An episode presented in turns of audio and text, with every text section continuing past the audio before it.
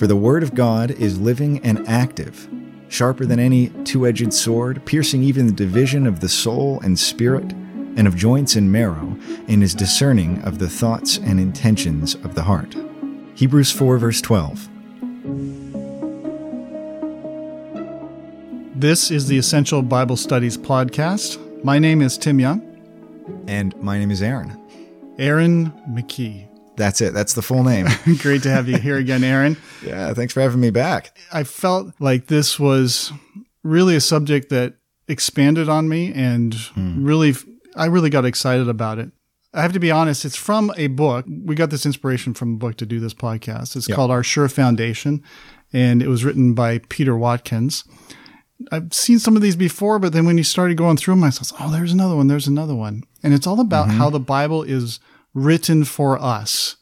And just with that thought in mind about how important that is when we come to the Word of God mm-hmm. to consider that this is just not an ancient book, but it was actually written for us for all time. Yeah, you know, it's something that I, I, think you would assume is a fundamental understanding of the Bible. But like you said, you stumble across certain parts in the Bible, and when you start unraveling there was a description that we just read in our introduction verse of the Bible is characterized as living. Right. And you know, when you start coming across spots that that unravel what that really means, you get some really powerful realizations about God's word and how it was intended to be received by us. So I'm actually very excited to yeah. What you're saying it's easy to read over that and not really stop to pause and consider it and well, then really see it in another place. Yeah. Well, when you had mentioned you wanted to talk about this and it was fresh on my mind and I was kind of reading through some things, I definitely was hit with new realizations mm-hmm. as I was thinking about, you know, what does the living word actually mean? Right. So where are we going to start, Aaron? We started in Hebrews 4 and we talked about that use of the word living to describe the word of God. Well, Peter actually does the same thing. And 1 Peter 1 verses 22 to 23. He writes, Having purified your souls by your obedience to the truth, for a sincere brotherly love, love one another earnestly from a pure heart, since you have been born again, not of perishable seed, but of imperishable, through the living and the abiding word of God. And, you know, I think that's a powerful descriptor, a powerful adjective when you call something living. Mm-hmm. And kind of struck me for a minute because I was thinking about it. It's not something you would often characterize most works of literature as something as living because living implies you know something that is relevant and that is pertinent you know and i was you know, thinking about this like a book in 1850 right would not be very pertinent in many ways and relevant to our lives. And I'm quite young, Tim, so even a book in 1980s might not be pertinent and relevant to me because you know the message it implies the message becomes old and stagnant. It doesn't yeah. Prick the heart or the conscience of somebody that is reading right. it in the same way. Right, right. But you know, here we have this characterization of the Bible as a living word. And I think before we really get into what this is all about, I think it's important to preface why it is so important. Because how we understand God's word to have been written to us, I think really in many ways directly affects how we understand the Bible and how we yeah. would open it and read it and digest it as a document. And that's really a relevant thing because there's many Christians out there today who would believe that certain parts of scripture are, are relevant or less relevant. You know, you think particularly of the, the, Old Testament in particular has been accused of that it's outdated, that it's yeah. not something relevant to the modern reader, to the modern Christian. Yeah, I'm thinking like in a university, you can take a class on this, but they treat it just like history. Whereas oh, yeah. the Bible is has a to- totally different intent mm-hmm. behind it than just reading it as history. It's really a fundamental thing for us to take the time to understand how God's word is meant to be received by us as we read it. And I think we're going to find that, well, you know, the Bible is actually fairly clear on how it was written, and it's fairly transparent on how its word was intended to be received. And, you know, I think the best place to start in looking at this as a whole is looking at the foundation of Scripture, how it was intended to be received by us. And I think, you know, we can keep ourselves in this same chapter in First Peter 1, in fact. Mm-hmm. Peter seemingly has a lot to say about how the Bible was intended to be received by us. In verse 10 and 12 of 1 Peter 1. And I like to think of this as one of those overarching verses that really encompass a lot about what scripture, how it was written and how it was intended to be received. Would you like to read sure, that one, Tim? Sure, yeah. So this is 1 Peter chapter 1 verse 10. Concerning this salvation, the prophets who prophesied about the grace that was to be yours searched and inquired carefully. And in verse 12, it was revealed to them that they were serving not themselves, but you in the things that have now been announced to you through those who preach the good news to you by the Holy Spirit sent from heaven, things into which angels long to look. Yeah, so I love these two verses in particular because they really show us two things. The first is that in verse 10, the prophets, all of those early authors and writers of scripture, says they searched and inquired carefully about the very thing that they were writing and prophesying right. about right. in their time. So that kind of gives us a little bit of a clue as to how the Bible is written. But Peter really reveals the answer to us in verse 12, which is that it was serving not themselves, but us. Mm-hmm. And, you know, I think we really slow down and think about what that means. It's really a powerful statement that Peter's making. He's essentially saying that in some cases, hundreds upon hundreds of years later, after these things were written, it was dedicated to the reader of his of his age and of his time. Yeah, that's a that's a pretty powerful thing to think about that that those things were meant to be received by his audience so many centuries later. Yeah just to emphasize it, it's, it's in verse 10 as well. It says, Who prophesied about the grace that was to be yours. Hmm. There's all sorts of examples of this, but Daniel oh, is yeah. a, a, good example. I just to bring up here, it's in Daniel chapter 12 in verse 9. Of course, Daniel had some significant visions given to him of the future, and he was one of these prophets who inquired Hmm. And the angel gave him this this vision, and it says in Daniel 12 verse 8, I heard, but I did not understand. Then I said, "O my Lord, what shall be the outcome of these things?" And he said, this is the angel, "Go your way, Daniel, for the words are shut up and sealed until the time of the end." So there's that mm-hmm. significance. Like he really wanted to know it. He had no idea what, what God was having him write down. Yeah, it's a wonderful example of exactly what Peter was talking about. You know, in Daniel's time, when he looked at the spectrum, whether it be the prophecies of what was going to happen politically on the earth or what yeah. was going to happen, it was beyond what he would know based on the culture and the society that was around him. And I think that's a pretty powerful realization because it has a big implication about how those early books of the Bible were actually written for us.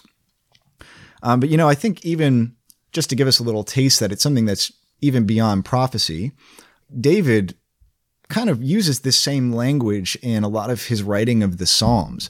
You know, I think of Psalm uh, 102, verse 19, which he says, let these things be written for a future generation to come, a people not yet created, that they can praise the Lord. So as the author, his intention was to prick the, the, the hearts of people for generations to come after right. him. And that's a yeah. language that you'll see consistent through many of the Psalms. Psalm 48, verse 13. These things were written with the intent of having an effect on people who were to come. Well, I think David, moved by the Holy Spirit, wrote these things down. He realized that they were there for a long time mm-hmm. to come.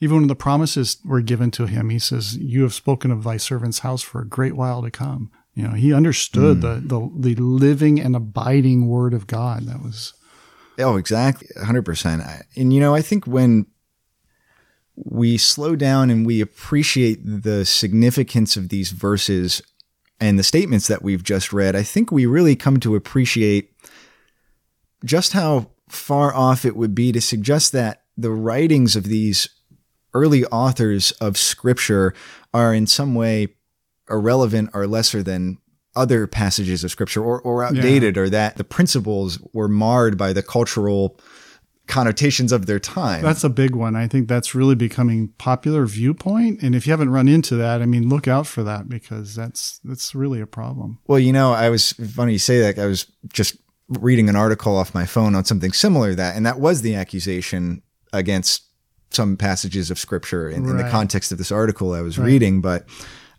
I think when you really come to understand that that's how scripture was written, it really starts to unravel that accusation against the Old Testament. Yeah. Yeah. All scripture was given by inspiration of God and is profitable mm. for doctrine, reproof, and, and so on. So, yeah, it's really important for us to kind of get this sense that it's it's written for us. It just wasn't written back in that time mm-hmm. period and we're just reading history, but it was written for us. And I think there's a very popular verse in Romans 15, verse 4, which says this. And this is the one I always think about. This is Paul. He elaborates on this. He says, For whatever was written in former days was written for our instruction, that through endurance and through the encouragement of the scriptures, we might have hope. Mm. So there it is. I mean, it's written yep. for our instruction uh, throughout the generations. And that's a powerful thing because you think of all those stories throughout scripture, and Paul uses a very general statement, and he uses a general statement purposefully because all of scripture as you were saying mm, is is yeah. written for our instruction and that's whatever was written yeah exactly in former days yeah it was not just what was written but it was all these examples all the stories it's amazing how mm. those two have lessons that come out you know you're reading history but there's so much more behind that and paul brings that out in 1 corinthians chapter 10 and he's relating to them the incidences of the Exodus, the crossing mm-hmm. of the Red Sea, and how they were all types about the Lord Jesus Christ and about mm-hmm. baptism and all these things and, and what happened to the children of Israel in the wilderness. He says they're for our examples. So it's it's mm. 1 Corinthians chapter 10, verse 6. Now these things took place as examples for us Mm. that we might not desire evil as they did and, and, such like. So the, the exhortation is there. And Paul is saying that that was written not for them, it was written for us. Personally, gives me a nice feeling about scripture because you realize that you're not just reading random stories with maybe good moral principles of it, but these are right. stories that echo and pattern themselves throughout scripture. They, they have echoes of things to come. And that's what Paul is elaborating here in, in Corinthians right. 10. He's saying these things, the, he says the rock was Christ in the wilderness. You know, it gives this whole other layer of understanding and depth to the things that happened in the Old Testament. And it really goes to demonstrate just how interconnected and, and alive the Word of God is across thousands of years, hundreds of years between the authorship of Corinthians and when Moses was writing the accounts of Genesis and yeah. For me, it's like when Paul does this and he brings out these mm. lessons, saying, "What else didn't he have time to go through that I can discover back in those things and, and be able to mm. read and learn those those deep lessons that God has there for us." I, I think we've started laying the foundation for what a living word actually means. And when you start lay, laying that foundation for living word, you're also laying the foundation for what does the inspired word of God mean? What does that suggest to us? And I would suggest that at this point we can define a divinely inspired word in two ways. You know, I think the first one would be that we could suppose from what we've read that God took these authors some centuries ago, so these special men, and he set them aside and he gave them this verbatim account of what they were to write and he dictated these things to them and they recorded it and they're mm. there hmm. for us to to, to reference back and to profit and to find instruction in. Or while admitting that that was true, I think that we could take that understanding of a living word a step further. And I think when we do this, we come to a really powerful conclusion that really, to be honest, it really resonates with me. And I like to go to Matthew 22, verse 31, to kind of unravel this next, this deeper aspect of what a living word means.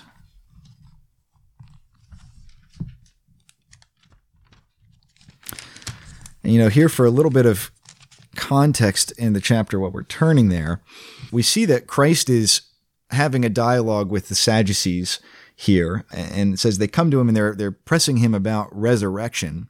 And in his response in verse, let's see, 31, he he says, And as for the resurrection of the dead, have you not read what was said to you by God? Verse 32 I am the God of Abraham, the God of Isaac, the God of Jacob.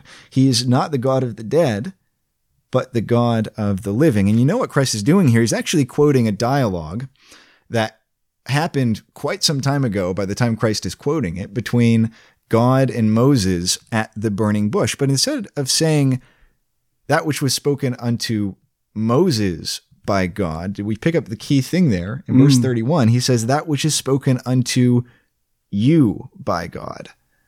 And, you know, that kind of just gives me a little bit of chills because goosebumps. yeah, it's it, that's a powerful reflection. What Christ is essentially saying is that God's intention was that those who read those words should receive it in the in the context of God speaking directly to them Out of the burning bush. out of the burning bush.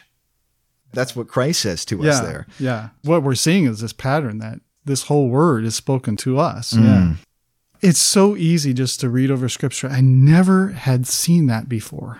Mm. It just kind of hit me like a ton of bricks how, how awesome that is. Yeah, it's in the context of their dialogue you can kind of miss it. And that's one of those examples I think that really strikes you because the implication that God is speaking directly to you, well, that kind of changes the dynamic of how you, you know, when you open your Bible and you read these stories and you hear God counseling David or, or anything like that. Well, now we have a precedent that Christ has given us that Yeah. you are supposed to interpret these things as if he's saying these things to you. So that's that's pretty powerful. I'm sure that's how Christ read his scripture. Oh, I, I, absolutely. I think he fully would recognize the instances. You know, talk about a living word. Yeah, it's yeah, a word exactly. that was Christ understood the Bible was predicting very specific moments of his life. Yeah. It was life to him because he knew that was what was going to happen to him Right. based on what his scripture said. Right. He had that focus too about us because he mm. prayed for us in John mm-hmm. chapter 17 and verse 20. He, he mm-hmm. says, I pray for those who come to believe on me. So he, he had that, that sense too mm-hmm. of the, the future and the enduring word of God. So yeah, that's a very powerful one that I had seen before. You know one I had seen that I want to share with you? It's hmm. in the prophecy of Hosea. And this one too is if you haven't seen this one, you gotta don't read over it. It's Hosea chapter 12. And Hosea's again, he's relating something that happened back in Genesis. He's talking about the time that Jacob wrestled the angel. He says, In the womb, he took his brother by the heel, and in his manhood, he strove with God. So when they were twins, Jacob and Esau, they struggled in the womb. That's what it's talking about there. In verse 4, he says, He, that is Jacob, strove with the angel and prevailed. He wept and sought his favor. He met God at Bethel, and there God spoke with us. Yeah, that's one of the powerful ones. That's That's, that's uh, shocking when you see the because you you think okay, and there God spoke with him. No, he spoke with us. Mm. And then it says, "The Lord, the God of hosts, the Lord is His memorial name." So you, by the help of your God, return, hold fast to love and justice, and wait continually for your God. This whole hmm. story is talking to us about this this exhortation that the prophet gives. Right? hundreds of years later, you see him saying to his reader that they are being directly addressed by God. And I think that perfectly encompasses the nature and, and really the full reality of what the living word of God means. Mm-hmm. Another thing that makes me think about when we talk about the word of God being directly addressed to us actually made me think of Hebrews 12, verse 5 where the author of Hebrews gives us a little interesting personalized message. I'd like to say personal message. I'll show you what I'm talking about in a minute. Hebrews 12, verse 5. And you've forgotten the exhortation that addresses you as sons. And he goes on to quote the words of Solomon from Proverbs 3, verse 12. He says, My son, do not regard lightly the discipline of the Lord, nor be weary when reproved by him. And then he goes down to verse 7. He says, It is for discipline that you have to endure, for God is treating you as sons. And I think this is hmm. one of those cases that when you read over it in a chapter, it's easy to kind of miss what the implication of what Paul is doing here. But essentially, what he's saying is that these words, which were written hundreds of years ago when they were spoken by Solomon to his son, well, in the context that Paul is referencing them, he's saying that this is as if God is speaking to us as sons. He says that's the exhortation that we pull from this there's this dual meaning there in the word of God. And it really encourages us as the reader to view these words with a very personalized message. Yeah, that that is really mm. amazing just to think that, you know, when you're reading something that Solomon says that you should be taking that exhortation as well. You should be mm. putting yourself in that place, imagining yourself there mm. as the proverbs speak to you wherever you are, right? Yeah, and when you come to view one passage of scripture that way, I think you know, the more you pick up and see it in other places too. Yeah. And that's when the word of God comes alive because it becomes so powerful. Yeah. It resonates in just a completely different way. And you come to really understand that the dual meanings throughout scripture, the connections that, that echo in different places. And yeah. it really does inform the way that you read your Bible. Yeah. Now, there's probably some listeners out there going, now, Tim and Aaron, come on. There are some passages of scripture, like the, the law of Moses, that, you know, they're, they're past. They've been done away. We don't, we don't read those things. Well, I got one more example for you, and this one is probably the the most shocking, I guess, is uh, 1 Corinthians chapter 9.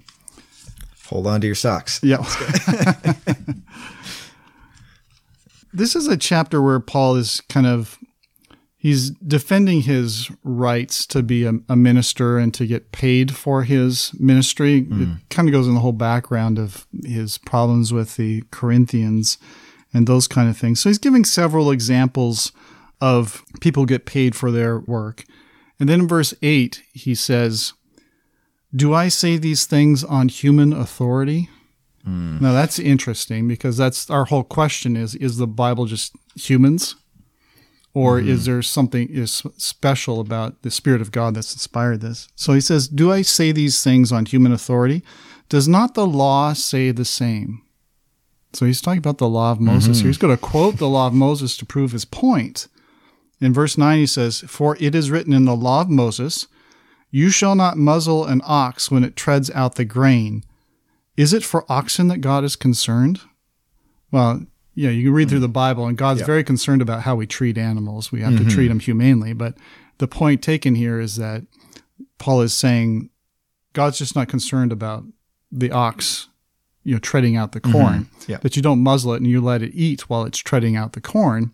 That's the whole point. But he's saying mm. this has application for us. And now look at this verse 10. He says, Does he not certainly speak for our sake?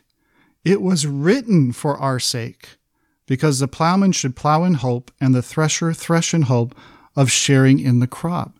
So here's this law of Moses you shall not muzzle an ox when it treads out the grain. You can think, well, how does how that have any application for me, right? I'm not a farmer. Yeah. and everything. But but yep. Paul saw a very spiritual side to it. So while we're not anymore under the works of the law, mm.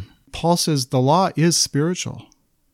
Oh and, yeah, and it has lessons for us that that we need, and it's it's difficult. I'm not saying it's easy. There's a lot of parts of the law that that remain very mysterious. But mm-hmm. when we get those inklings of what some of these passages in the law mean, they become powerful too, and they speak to us. They're written for our sake. I I love that you brought that up because if there's any passage of scripture that probably gets an accusation of outdated, it can yeah. be that. But Paul takes that head on, and he tells us that, as you just were saying, that the law was written for us. And, you know, what I kind of take away from that section is that the word of God speaks to us. And I think it's important to use that present tense deliberately because mm-hmm. the word of God that was recorded thousands of years ago, you know, what we've been reading is that it's been purposed to us yeah. as the reader. It was supposed to be in front of us and to be spoken to us as much as it was for the time people in Peter's time when he says it was written to you when Peter wrote his letters. Yeah. And I think it introduced something new to me, which was viewing the word of God as God's dialogue with man. And I wouldn't say that's, you know, I think that sounds kind of common sense, but I think it's so often that we view prayer that way. Mm-hmm. You know, when we pray to God, we're having a dialogue with God. We're having a direct communication with Him. But I'll be honest, for me, it wasn't always the idea that, you know, when I'm reading the Bible, that's my direct dialogue with God. But mm-hmm. that's what it is. Yeah. God is speaking with us through His Word. Right. And I think that's just a wonderful way to come to view doing your readings and, and reading the Bible. Right. There's there's one other passage that well, there's, there's tons of them. I mean, if if you're listening to this and you've got another one for us, like like write us because I'd love to yeah. hear it. You know, but it's, it's in Romans chapter four and verse twenty three, where it's talking about Abraham and his faith, and again things that were happening back in Genesis. And Paul mm-hmm. says in Romans four verse twenty three, the words it was accounted to him were not written for his sake alone, but for us Mm. I mean, the message is is the word of God, this living word, as we've been hammering home here, I think, and mm. and everything there has to do with how we're living our lives now and and where our faith is at. Absolutely, absolutely. Okay, so Aaron, like we've had a, a lot of these verses. I mean, how would you wrap this up? I'm always inclined to end on a note of what this means for us. You know, we talk about this kind of abstract idea of the living word of God. And we've honed down a little bit what that means. We start with the foundation that this is a word that is inspired. It's one that has a message that is timeless, not only with the stories and the lessons that are, you know, as applicable now as that were 6,000 years ago. They'll never stop being relevant to you or they'll never stop speaking to you. It's a word that has the power to still prick the heart and the conscience of the reader because it was written for the reader. But above all, the summary conclusion of this is that we're left with a picture of a word that has been addressed and personalized to you. And, and not just to you, Tim, but I say you as in anybody listening and to me. And that is, I think, an incredible thing to think about that the living God has written something to you. I like to think of an analogy in, in the sense that if you get a letter in your mailbox and mm-hmm. it has your name Tim on the front of it. Yeah. Your first inclination is to open that up and see what's inside. Oh boy, I got mail. Yeah, I got mail. Something somebody wrote to me. Somebody yeah. said something to me. And you know, that is exactly what God wants us to do with his word. There is something for us in it. It is a personalized message. He's called us as individuals, and we read his word in that way. I'd like to end on Hebrews 3, verse 7, as just a summary yeah. to this. And the author of Hebrews is writing, he says, Today, if you hear his voice, harden not your hearts. And the author of Hebrews is actually quoting a passage from the Psalms when they said that. But today was today when the author of Hebrews wrote those words. And he says, exhort one another every day as long as every day is called today which is of course every day if you're still following me but but the the premise of that is that now is the day of opportunity to hear and be receptive to the voice of God because he is speaking to you. And his word is without a doubt a living word. And the challenge is now put before us to be alive to that word. All right, great. Thanks, Aaron. That was fantastic. You know, last season we had three sessions on the inspiration of Scripture. If mm. you're listening to this one now and you haven't heard those, they are really complementary to what we were talking about here. So mm. there's a there was an episode called God Spoke, and all scripture is given by the inspiration of God. And then uh, another one, mm. trying to think of what it is now. Oh, yeah. How could I forget? Every word of God is pure. So if you want to go back and, listen to those, they, are very complimentary. But this mm. is such an essential part to your Bible study is to have this viewpoint. So we hope mm-hmm. we it's helped you as the listener. So thanks again, Aaron. Oh, thank you. All right. Bye bye.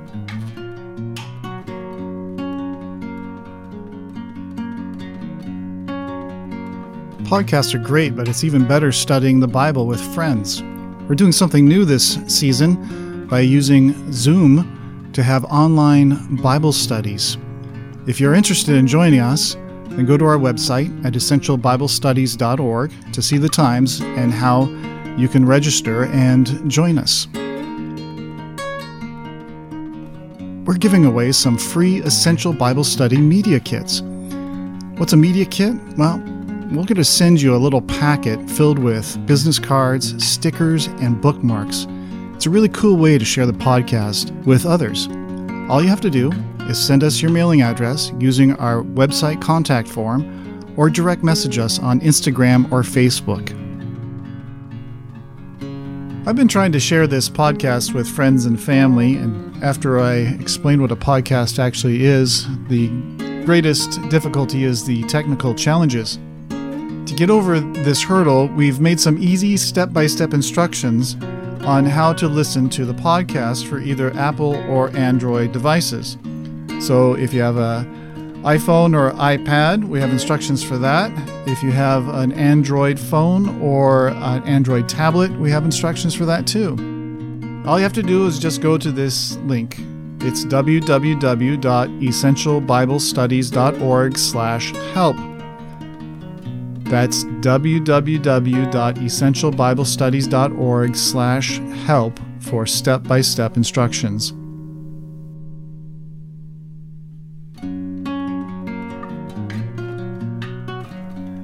This is a Christadelphian podcast supported by the Book Road Ecclesia in beautiful Ancaster, Ontario, Canada.